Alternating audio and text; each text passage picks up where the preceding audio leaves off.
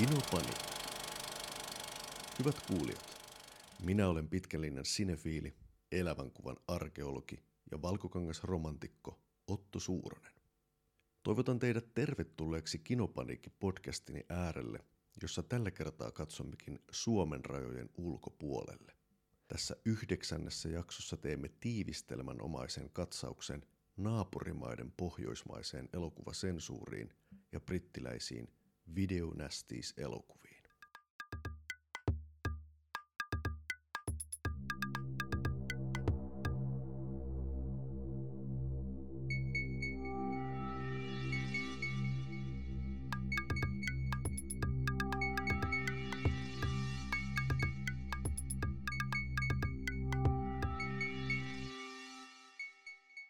Kielletyt kelat, osa 9, katsaus ulkovaltoihin. Elokuviin kohdistuvan sensuurin historiassa läntisellä naapurillamme on arvaamattoman iso rooli. On nimittäin niin, että ensimmäisenä maailmassa valtiollinen sensuurilaitos perustettiin nimenomaan Ruotsiin vuonna 1911. Siellä huolestuttiin elokuvien nuorison moraalia turmelevasta vaikutuksesta ja päätettiin ryhtyä toimenpiteisiin. Norja ja monet muut seurasivat perässä. Ruotsissa lakiasetuksen mukaan sensuroinnin suoritti valtion elokuvatoimisto Statens Biografbyrå. Kansankodin elokuvasensoreilla oli oikeus kieltää elokuva, jos se vaikutti raistavasti tai vahingollisella tavalla kiihottavasti tai johdatti rikokseen, loukkasi yleistä säädöllisyyttä tai esitti viranomaisia tai yksityishenkilöitä epäkunnioittavasti. Valtakunnan suhteet ulkovaltoihin tuli myös huomioida, kuten myös maan puolustus- ja turvallisuustahto. Sensuuriviranomainen sai kieltää elokuvan myös, jos katsoi sen olevan ristiriidassa yleisen lain kanssa. Kaikkiaan ruotsalainen elokuvasensuuri toteutui erottisen ja pornografisen kuvaston suhteen liberaalilla tavalla, mutta väkivallan kuvaukseen se suhtautui ankarasti. Ruotsalainen toimittaja Gunnar Bulin on nähnyt, että huolimatta siitä, että Ruotsin kuningaskunnassa sananvapaus oli hyvin kehittynyttä jo 1700-luvun edetessä, ei elokuviin kohdistuvien sensuuriasetusten luominen aiheuttanut juurikaan ristiriitoja tai poliittista debattia 1910- tai 1920-luvulla. Suurena kysymyksenä pidettiin kuitenkin sitä, että pitäisikö elokuvia sensuroida ennen valmistumista vai vasta valmistumisen jälkeen. Ajomies Chör Karlen 1921 klassikon ohjaajana muistettava Viktor Sjöström aloitteli elokuvauransa 1910-luvun alussa.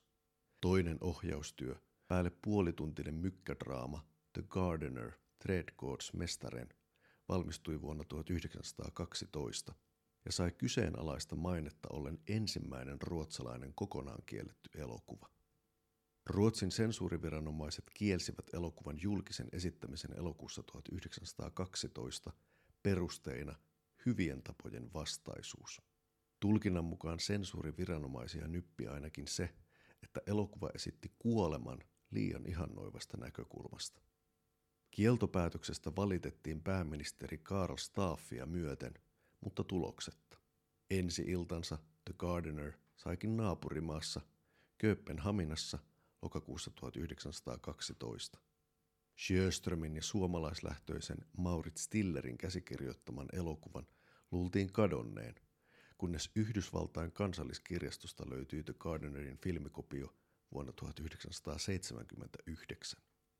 Ruotsin ensi ilta koitti vasta tämän jälkeen elokuva-arkiston näytöksenä lokakuussa 1980. Ruotsalaisen elokuvasensuurin historia muistuttaa joltain osin Suomen vastaavia toimia.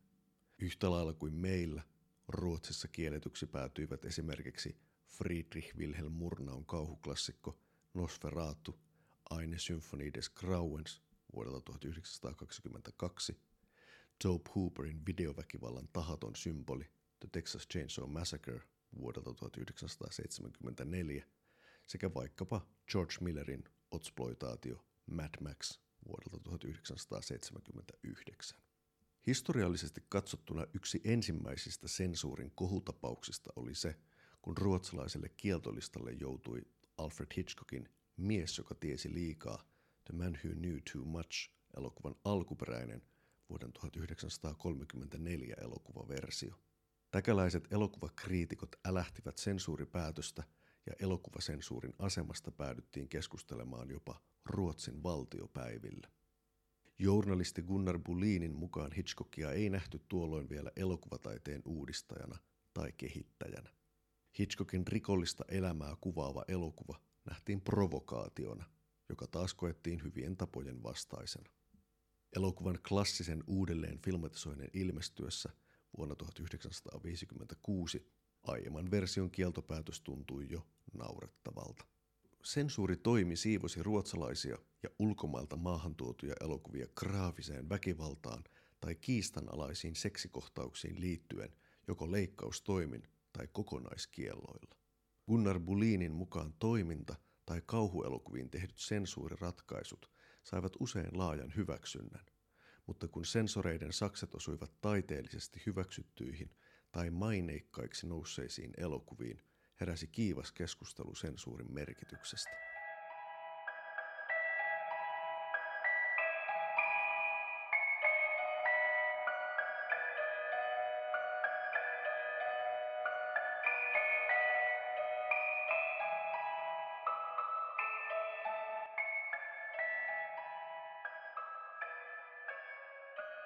1960-luvun uuden aallon elokuville tyypillisesti myös ruotsalaisessa elokuvassa nuori tekijäpolvi haastoi vanhan studiorakenteen ja etaploituneet maestrot aina Ingmar Bergmania myöten. Vastaliike muodostui ensin kritiikkeinä ja pamfletteina, mutta elokuvallisiksi tiennäyttäjiksi nousivat skandaaleja ja politisointia hakenut Vilgot Sjöman sekä sosiaalitarkkailija Puu Widerberg. Vilgot Shermanin draama-elokuvasta 491 vuodelta 1964 muodostui aikansa kohuelokuva, joka perustui Lars Jörlingin samannimiseen romaaniin. Elokuvassa on kyse nuorisorikollisryhmästä, joka valitaan osallistumaan sosiaaliseen kokeeseen, jossa heidät määrätään asumaan yhdessä kerrostalossa kahden sosiaalityöntekijän valvonnassa. 491 pyrki kansankodin sosiaali- ja nuorisopolitiikan kritiikiksi ottaen pohjaksi Matteuksen evankeliumin. Seitsemän kertaa 70 kertaa on annettava anteeksi, mutta entäs kun tulee se 491. Elokuvaa markkinoitiin tunnuslauseella on kirjoitettu, että 490 kertaa voit tehdä syntiä ja saada anteeksi. Tämä elokuva on 491. Kiistanalainen elokuva sisältää miesten välisen raiskauskohtauksen, jonka takia elokuva kiellettiin Ruotsissa ensin kokonaan. Järkytystä sensuuriviranomaisissa herätti myös kohtaus, jossa kuvattiin viitteenomaisesti naisen ja eläimen välistä yhdyntää. Leikkaustoimien jälkeen 491 vapautui julkiseen elokuvateatterilevitykseen, mutta ruotsalaiskonservatiivit nostivat ensi-illan yhteydessä mediamylläkän elokuvan vastenmielisyydestä – ja moraalittomuudesta. Konservatiivipiirien inho elokuvaa kohtaan oli niin syvää, että kohun yhtenä seurauksena Ruotsiin perustettiin kristillisdemokraattinen puolue vuonna 1964 parantamaan kansalaisten löystyvää moraalikäsitystä. Suomessa kiistelty 491 kiellettiin ensin valtion elokuvatarkastamon toimesta, mutta hyväksyttiin lopulta K18 elokuvana niin – että helmikuussa 1967 se pääsi elokuvateattereihin kinoston levittämänä. Norjassa elokuva oli kokonaan kielletty aina vuoteen 1971 asti. Nykypäivän valossa elokuvan shokkiarvot ovat nuorisokapinoinnin historian kuvauksessa.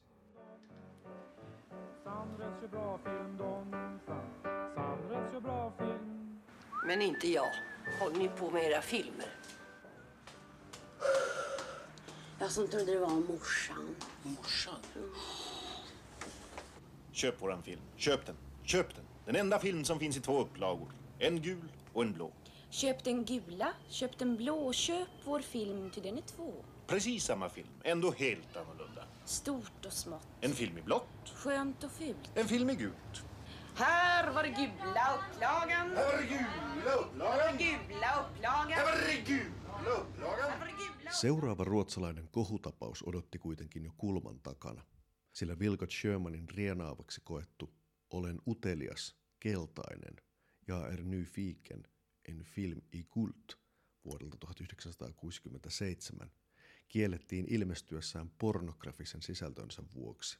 Kyse on draamaa ja dokumentaarisuutta yhdistelevästä yhteiskunnallisesti kantaa ottavasta elokuvasta, joka valmistui yhtä aikaa rinnakkaisteoksen Olen utelias, sininen ja er nyfiken en film i plot vuodelta 1968 kanssa. Pehmopornoa ja sosiaalidemokratiaa yhdistelevät elokuvat saivat kansainvälistä huomiota ja osaltaan pönkittivät Ruotsin tuolloista mainetta vapaan seksuaalisuuden maana. Elokuvassa tehdään kalluppia luokkayhteiskunnasta, jututetaan opetusministeri Olof Palmea ja välillä ohjaaja Sherman ja näyttelijä Leena Nyman harrastavat seksiä. Säädyttömäksi ja vallankumoukselliseksi luonehdittu elokuva synnytti riitoja, väittelyitä, sensurointia ja oikeudenkäyntejä. Suomessa olen utelias keltaisen ensiiltaa edelsi kaksi vuotta kestänyt sensuurivääntö. Se kiellettiin alun perin epäsiveellisenä, mutta sai lopulta elokuvateatterilevityksen elokuussa 1970.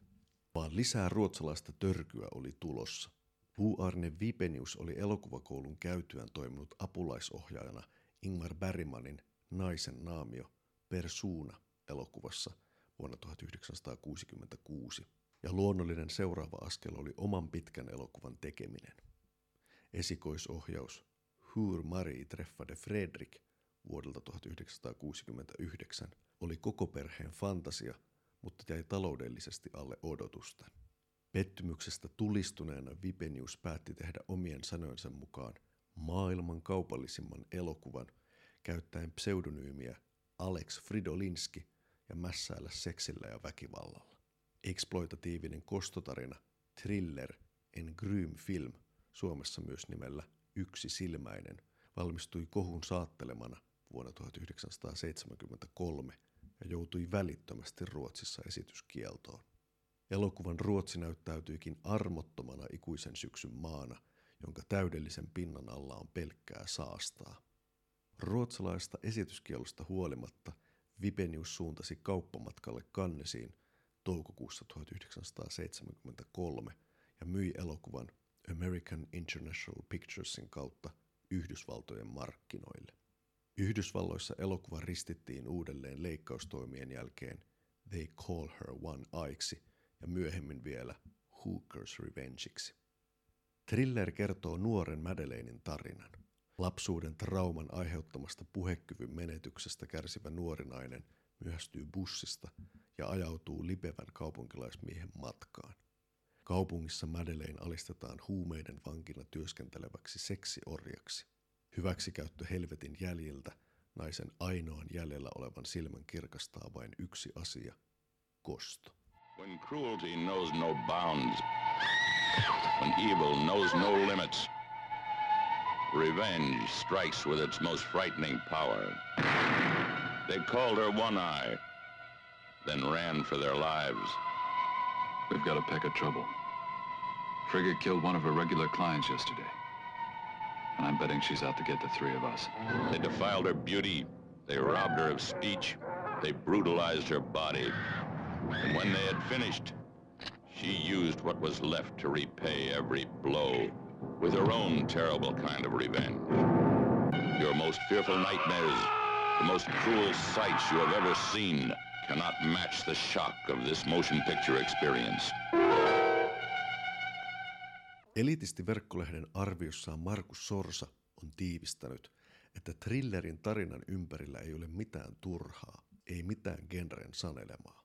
Ei ole siirappista rakkaustarinaa, koomista sidekick-hahmoa tai söpöä orankia. Vibenius ei aina vaivaudu näyttämään tai selittämään katsojalle edes sitä, miten ja miksi päähenkilöt ovat kulloisiinkin paikkoihin ja tilanteisiin joutuneet. Tässä rikotaan genre-elokuvan yhtä pyhimmistä konventioista. Katsojan tulee aina olla perillä ajallisesta ja tilallisesta logiikasta, miksi ja miten jonnekin mennään. Thrillerissä näin ei ole.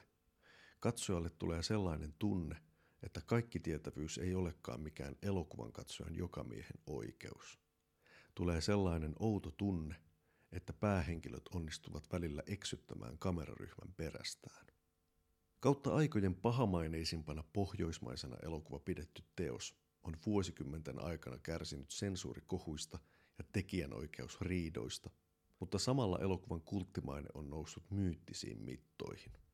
Quentin Tarantinoa Kill Bill-elokuviin inspiroinut ruotsalaisen Sleazin kruunun jalokivi on arveluttavasta historiastaan huolimatta nykyään osa establishmenttia, sillä Ruotsin elokuvainstituutti on restauroinut elokuvan uudenveroiseksi 4K-versioksi, sisällyttäen elokuvaan leikkaa liimaa tekniikalla liitetyt autenttiset seksikohtaukset.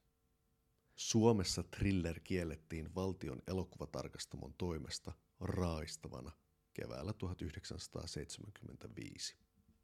1980-luvulla ruotsalainen elokuvasensuuri kielsi Dario Argenton ja Bruno Matteen kauhuelokuvia pelottavan väkivaltaisuuden nimissä, ja matka kohti syvempää moraalipaniikkia jatkui kotivideoiden läpimurtoon tultaessa. 1980-luvulla elokuvasensuuri laajennettiin koskevaksi myös videojulkaisuja, mutta Suomen kaltaista yhtä ankaraa videolakia ei Ruotsiin mediakohuista huolimatta luotu.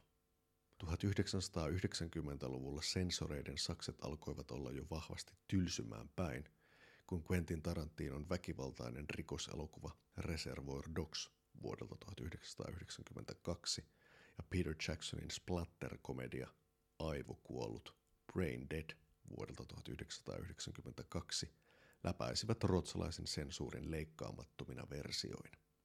Martin Scorsesen Casino vuodelta 1995 jäi viimeiseksi elokuvaksi, jota Ruotsissa pornoa lukuun ottamatta leikattiin.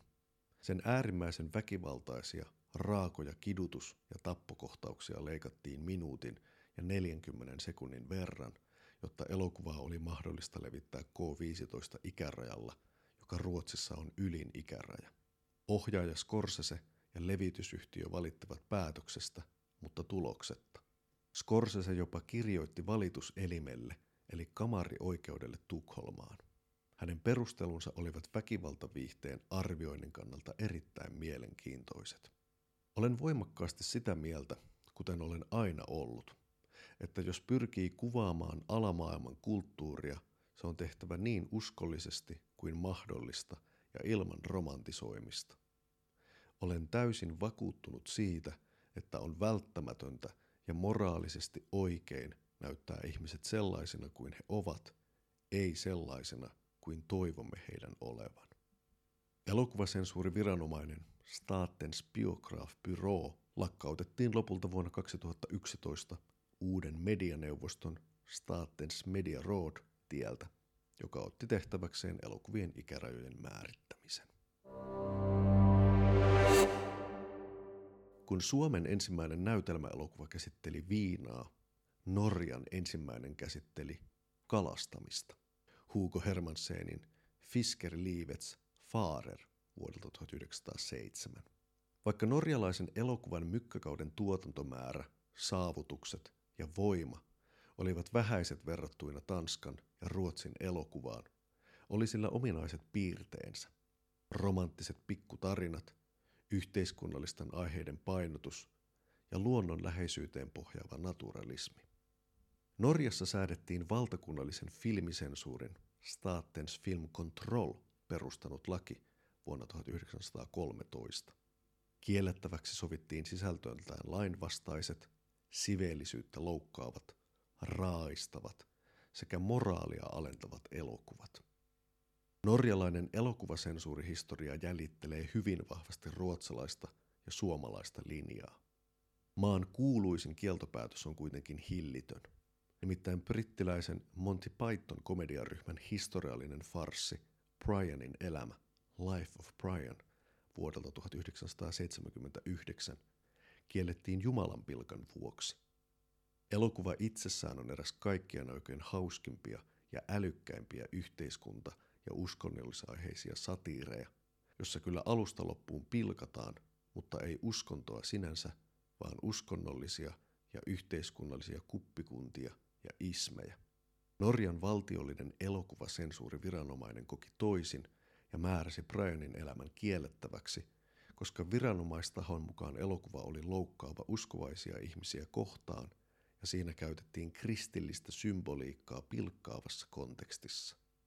Naapurimaassa Ruotsissa otettiin tosikkomaisista norjalaisista ilo irti, sillä Ruotsissa elokuvaa peräti markkinoitiin lauseella Elokuva on niin hauska, että se tuli kielletyksi Norjassa.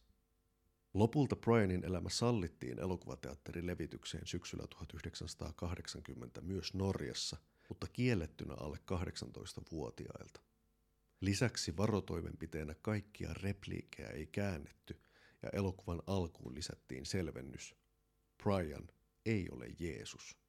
Eurooppalaisista maista pidemmän kieltopäätöksen Monty Pythonille langetti hitaasti liberalisoituva Irlanti, jossa elokuva oli Jumalanpilkan takia kiellettynä aina vuoteen 1987 saakka. Suomessakin valtion elokuvatarkastamon Brianin elämän sallivaa linjaa arvosteltiin, aina rikoskanteluun asti.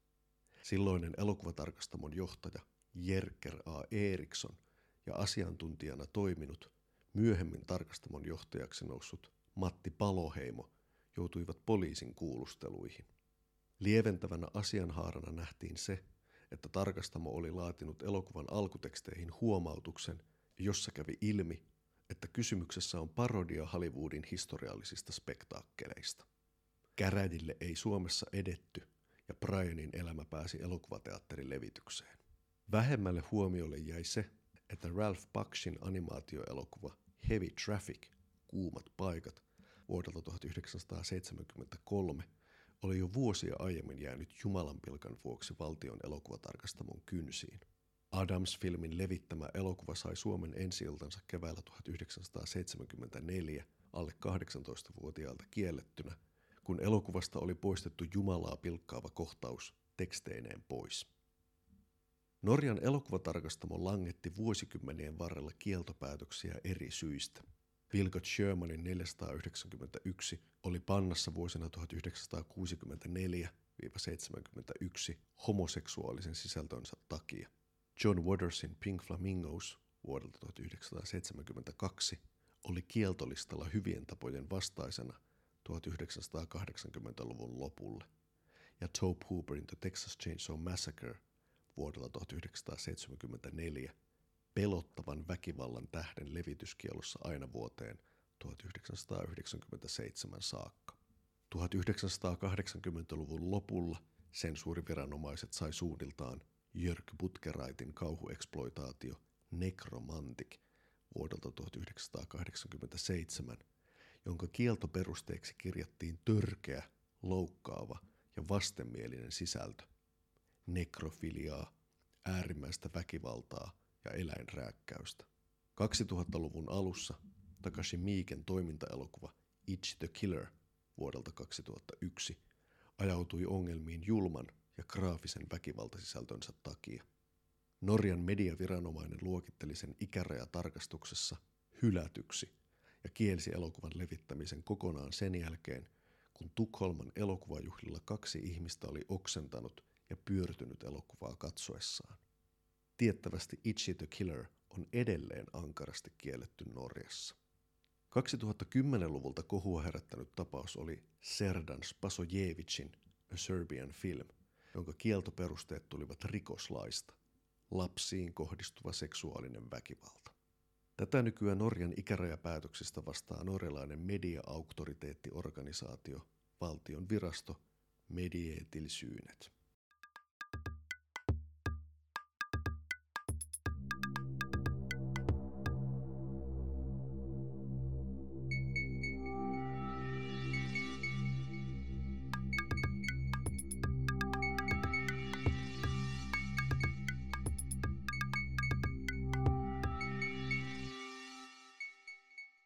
Tanska sai valtakunnallisen elokuvasensuurin Norjan kanssa samana vuonna 1913.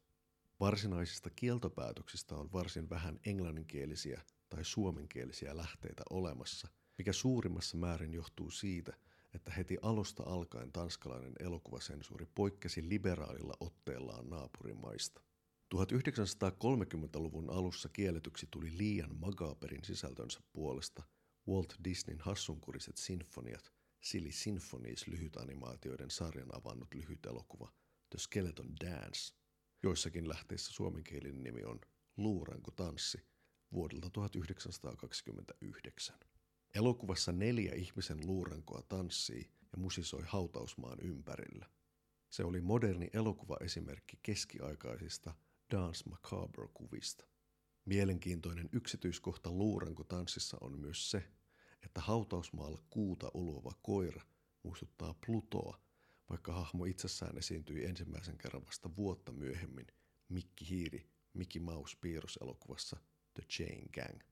Lukuisia elokuvan tekijöitä innoittaneen The Skeleton Dancein vaikutus näkyy vaikkapa Tim Burtonin elokuvassa Corpse Bride vuodelta 2005.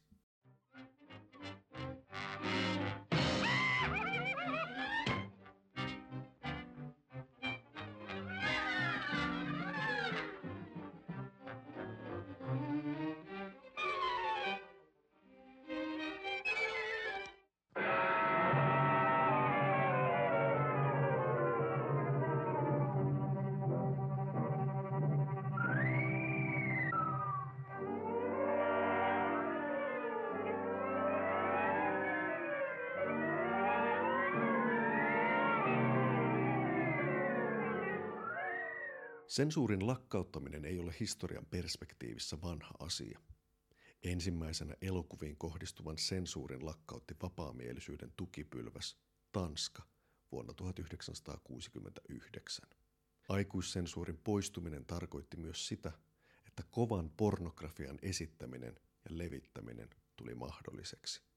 Tanskan rikoslaista poistettiin perusteet rajoittaa pornografista aineistoa jälkikäteenkään – ja elokuvatarkastus säädettiin koskevaksi vain alle 16-vuotiaiden lasten ikärajoja. Antti Alanen on Filmihullulehdessä kuvannut, että kulttuurillinen muutos oli valtava ja pornosta tuli sensuurin kumoamisen jälkeen Tanskan toiseksi suurin vientiartikkeli. Katkeamattomat autojonot Saksan autobaaneilta tulivat Tanskan rajakaupunkeihin herkkua hakemaan, kunnes Saksakin vapautti pornon. Muut länsimaat seurasivat Tanskan esimerkkiä, jotkut nopeammin ja toiset, kuten Suomi, tuntuvasti hitaammin. Yllättävää kyllä, Suomessakin yritettiin liberalisointia oikeusministeri Inkeri Anttilan johdolla 1970-luvun puolivälissä, siinä onnistumatta.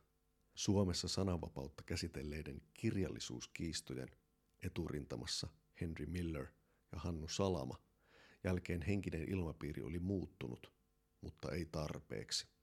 Pornografian vapauttaminen aiheutti Tanskassa myös polemiikkia ja huolta seksuaalirikosten mahdollisesta lisääntymisestä.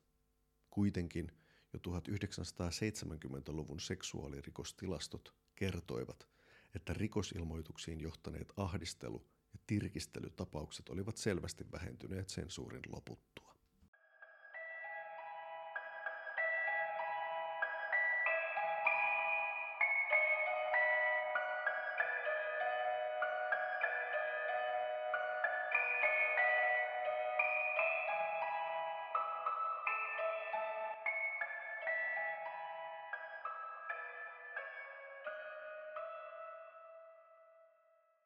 Islantilainen elokuva on Pohjoismaiden, ehkä maailmankin mittakaavassa erikoistapaus monessa suhteessa.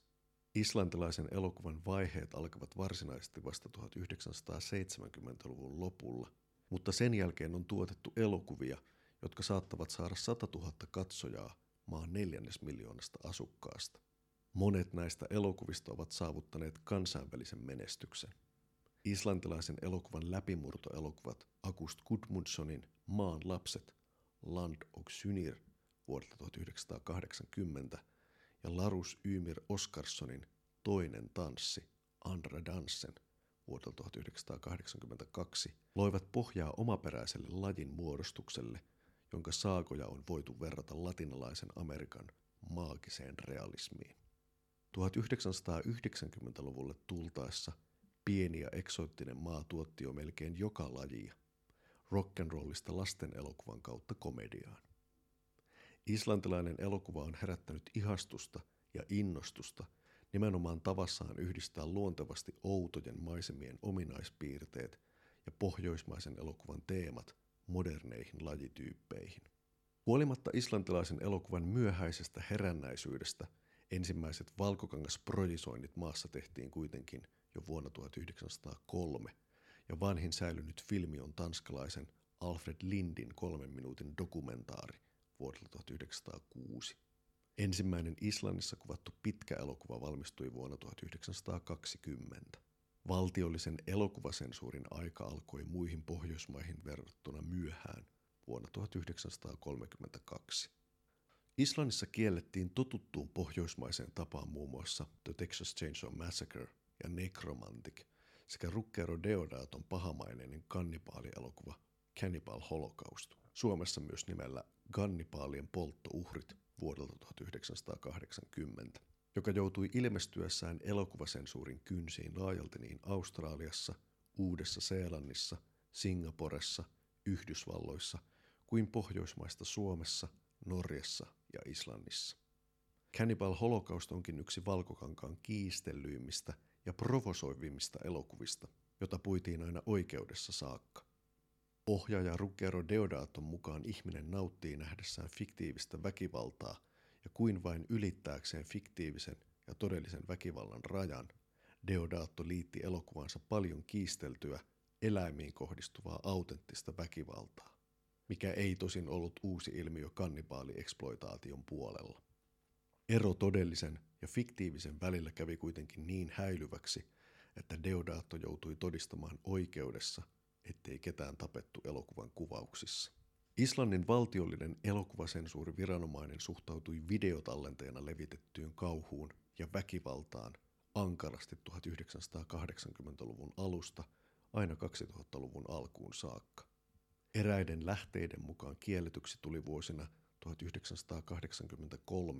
1983-2006 peräti 156 elokuvaa, jotka pääosin edustivat 1970- ja 80-lukujen eksploitaatiokauhua. Esimerkiksi Halloween ja Friday the 13th-sarjojen elokuvia islantilaiset elokuvasensorit kielsivät hyvinkin härmäläisiä polkuja jäljitellen. Videolevityksestä kiellettiin myös Brian De Palman Hitchcock-vaikutteinen melodraama Naisen kahdet kasvot, Obsession vuodelta 1976, Tindo Prussin erottinen dekadenssikuvaus Kalikula vuodelta 1979, Stephen King filmatisointi lapset, Children of the Corn vuodelta 1984, Clive Parkerin maineikas kauhuelokuva Hellraiser vuodelta 1987 sekä Paul Verhoevenin ultraväkivaltainen satiiri Robocop vuodelta 1987.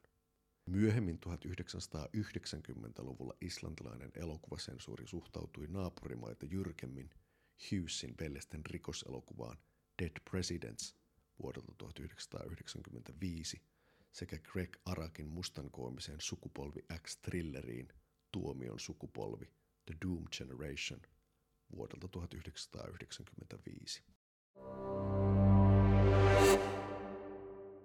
Iso-Britannia on elokuvasensuurin pioneereja Euroopassa, alun alkaen tosin yksityisellä pohjalla. British Board of Film Censorship, eli nykyinen British Board of Film Classification, BBFC, perustettiin vuonna 1913. Yhä toimiva BBFC on täysin itsenäinen, riippumaton elin, jonka toiminta perustuu yksinomaan tarkastusmaksuihin. Järjestö on vastuussa elokuvien ja joidenkin videopelien ikäluokitusjärjestelmästä ja ennakkotarkastuksesta Isossa Britanniassa. Laillisesti paikallisilla viranomaisilla on valta päättää, missä oloissa elokuvat esitetään elokuvateattereissa, mutta he päättävät lähes aina seurata BBFCin suositusta. Videonauhoituslain Video Recording Act mukaan BBFCin pitää luokitella kaikki videojulkaisut, paitsi laista vapautetut ja on laitonta myydä tuotetta, jolle ei ole myönnetty todistusta.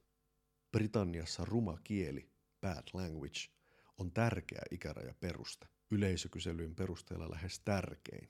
BBFC ottaa tämän tarkoin huomioon, koska sen koko toiminta perustuu yleisökyselyihin ja tutkimuksiin.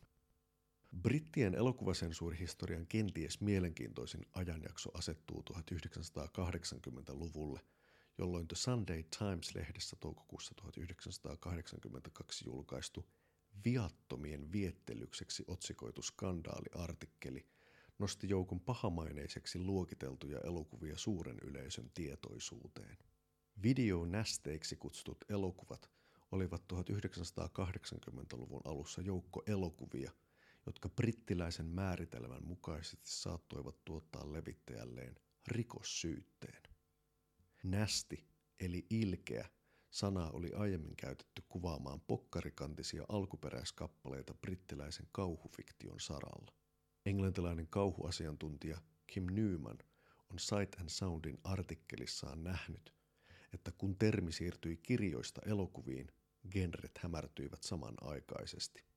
Video Nasty lista niputti yhteen kauhuelokuvien alalajeja, väkivaltaista melodraamaa, kannibaalia, natsieksploitaatiota sekä taiteellista vinksahtaneisuutta. Taustalla oli jyrkkä sensuurimyönteinen ajatus siitä, että elokuvat ja niiden videolevitys piti saada kontrollin alaiseksi, lastensuojelun nimissä. Abel Ferraran Thriller Killer-elokuvan vuodelta 1979 – Samaan aikaan käynnistynyt videolevityskampanja lisäsi vettä myllyyn. Elokuva itsessään ei ensin nostattanut meteliä, mutta sitä esitelleet lehtimainokset ja shokeraava videokansi, jossa miestä porattiin otsalohkoon veren purskahtaessa esiin, herättävät pahennusta ja nostattivat valitusten vyöryn. Verikekkerit kauhun käsikirjateoksessa Driller Killeria kuvaillaan osuvasti kylmäksi kuin käsiporan terä pakkasella. Elokuvassa sähköporalla New Yorkia siistivä taiteilija on selkeästi sekopäinen, mutta ohjaaja Abel Ferrara ei suostu yksinkertaistuksiin. Murhaaja esitetään tavattoman ristiriitaisena hahmona. Hän on äkkipikainen ja sulkeutunut, mutta hänen kuvataiteensa esittää preerioita, luontoa, piisonilaumoja ja auringon valoa. Driller Killerin nihilismi on ilmaisukeinona äärimmäisen luotaan työntävä – mutta ihailtavan väkevä ja vähäeleinen. Elokuva ei ihannoi väkivaltaa. Se on likaisen punaruskean hallitsema, vapisevan kameran tallentama urbaani ja yhteiskuntakriittinen pienoisapokalypsi. Totaalisen hyytävä yhden ihmisen visio maailmasta. I want it right there. Where? You want to put a hole right here? Yeah. All right. Right there? Yeah. Okay. Holy Christ, man. What is this? What they do? Send us to build a Madison Square Garden? You mean the masterpiece isn't finished yet, Mr. Miller? Almost. We need another week. It's finished. I mean, you know we need the money, so why don't you face up to it?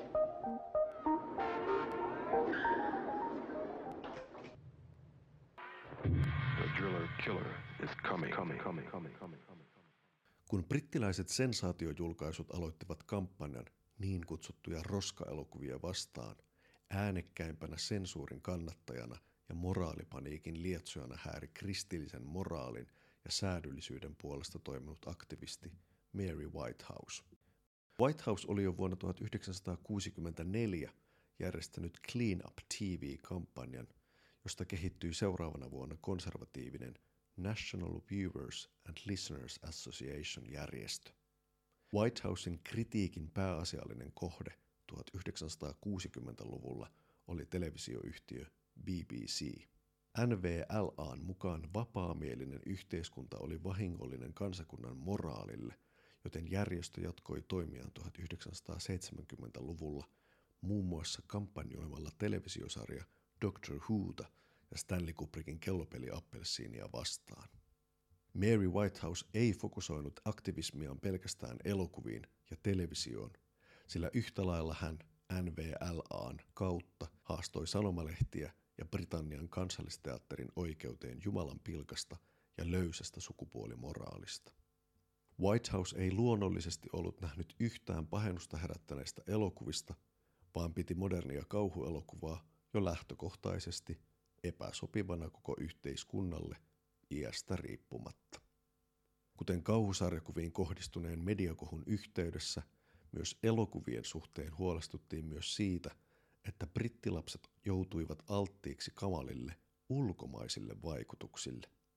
Videonästiis elokuvia tutkineet Martin Barker ja Julian Petley kiistelivät jo varhain 1980-luvun puolivälissä siitä, oliko nästi oma genrensä vai ei. Barker havaitsee esseessään Nasties, A Problem of Identification, yhteisiä elementtejä videonästiis-listalle niputetuista elokuvista ja toteaa niiden muodostaman oman film noirmaisen löyhän lajityyppinsä. Brittiläisen elokuva-alan videolainsäädäntö oli uuden aparaatin läpimurron kynnyksellä olematonta ja yrittäjiä ilmaantui tallennemarkkinoille vähän samaan tapaan kuin Suomessakin pienellä viiveellä. British Board of Film Classificationin luokittelulaissa oli porsaan reikä, joka salli videoiden, esimerkiksi aiemmin elokuvateatterilevityksestä kielletyn Wes Cravenin The Last House on the Left vuodelta 1972 kauhueksploitaation ohittaa tarkastusprosessin. Väkivallan ja seksin rajoja venyttäneet videoelokuvat myivät, joten markkinoille tuotiin pian nuhjuisinta italialaista ja amerikkalaista B-elokuvaa.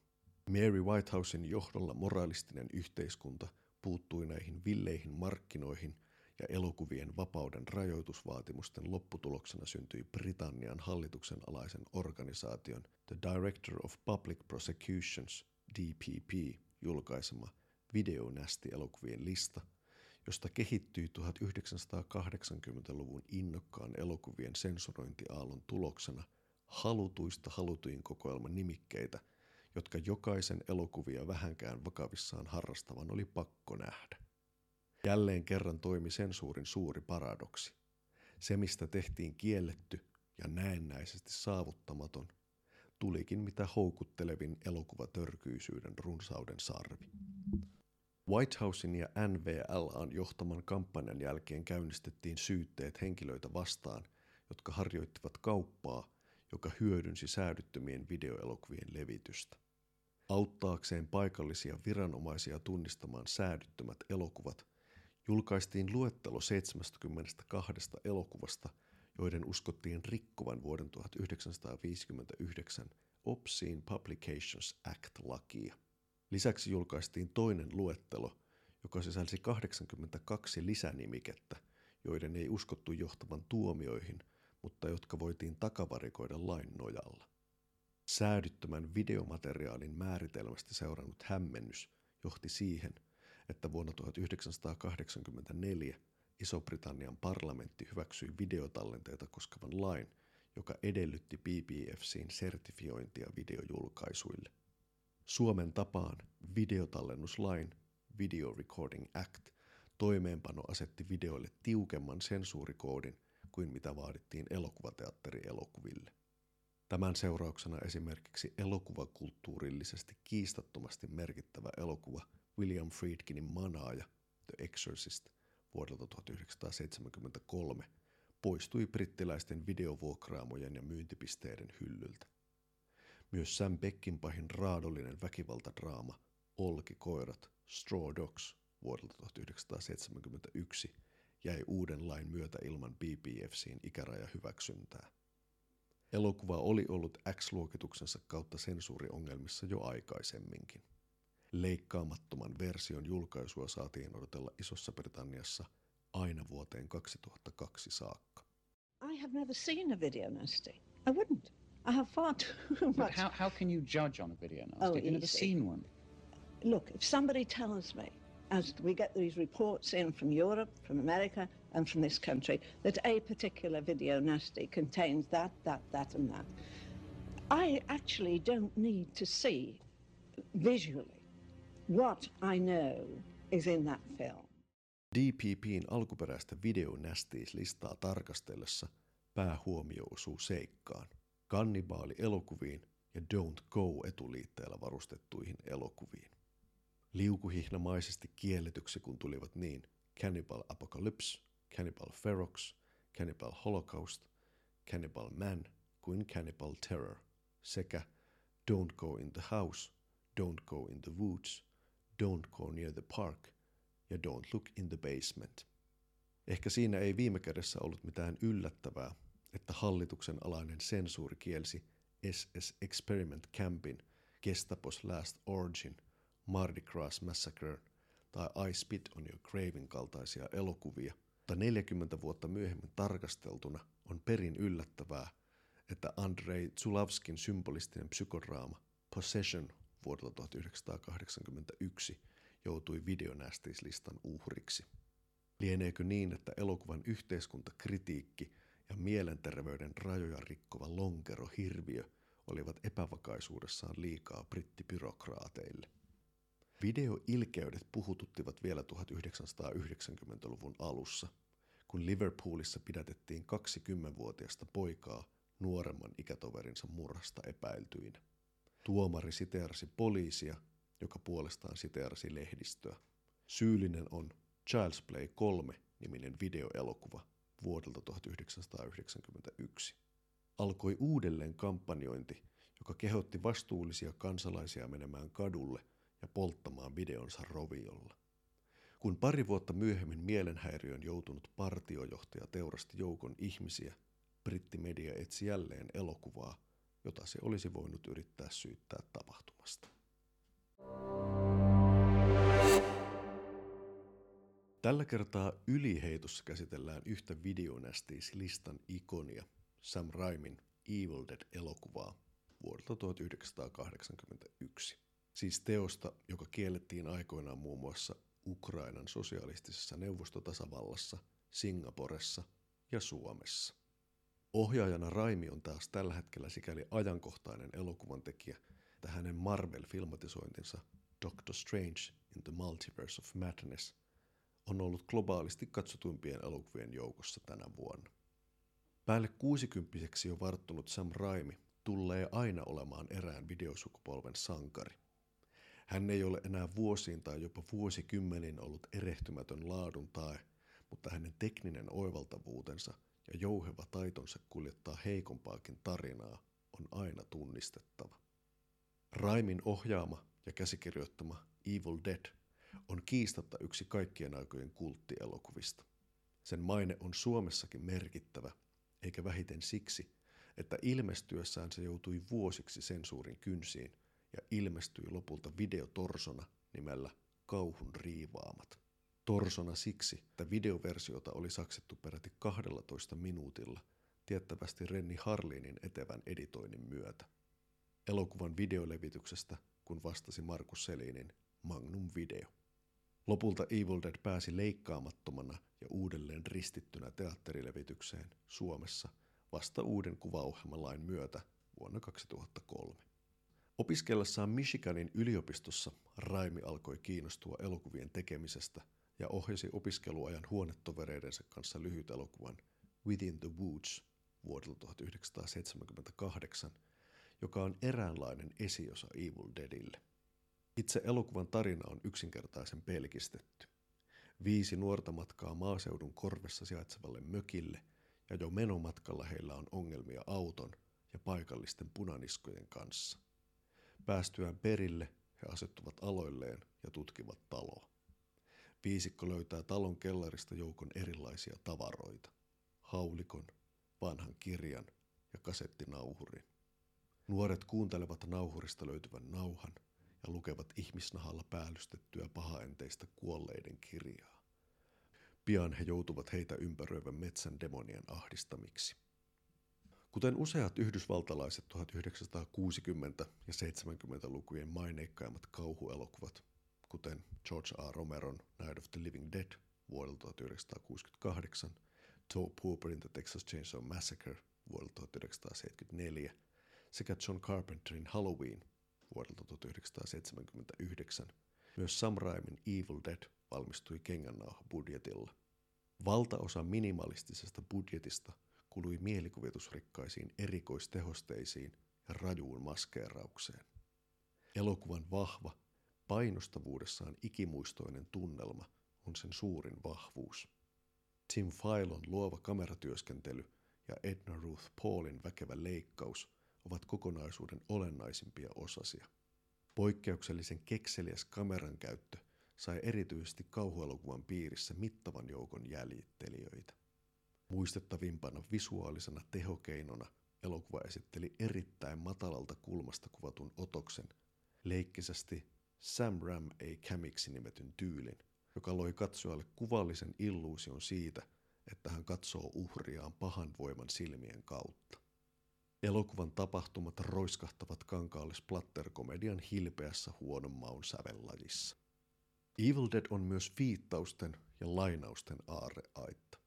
Kuriositeettina mainittakoon muun muassa Raimin ja ohjaaja Wes Cravenin keskinäinen kilpailu, jonka tuloksena Cravenin ohjaaman The Hills Have Eyes-elokuvan juliste löytyy mökin kellarista ja repeytyy kahtia. Riivaus kauhua, syrjäseutupainajaista ja kesäleiri-elokuvaa yhdistävä ja estottomalla efektiroiskutuksella kuorutettu keitos oli sellainen täysosuma, että Raimi jatkoi aiheen parissa vielä kahden jatkoosan verran. Evil Dead 2 vuodelta 1987 on edeltäjänsä humoristisempi, suuremman budjetin uudelleen filmatisointi ensimmäisestä ja kolmas osa Army of Darkness vuodelta 1993 taas yliampuvalla komiikalla höystetty fantasiaseikkailu. Jatko-osissa Raimi teki kunniaa niin Ray Harryhausenin stop motion tekniikalla tehdyille erikoistehoste fantasioille kuin Looney Tunesin anarkismille, mykkäkomiikkaa ja slapstickia unohtamatta. Vaan ei Evil Dead saaka siihenkään päättynyt, sillä videopelien ja musikaalin lisäksi sarjaan on mahtunut niin Fede Alvarisin kelvollinen uudelleen filmatisointi Evil Dead vuodelta 2013 sekä vuosina 2015-18 esitetty Ash vs. Evil Dead-sarja. Myöhemmin tänä vuonna valmistuu Lee Croninin ohjaamana elokuva Evil Dead Rise, jonka vastaavana tuottajana häärii Sam Raimi. Hyvät kuulijat, kiitos. Ensi kerralla luvassa Kielletyt kelat-sarjan viimeinen jakso, jossa heitetään hyvästit Suomessa harjoitetun elokuvasensuurin tarinalla.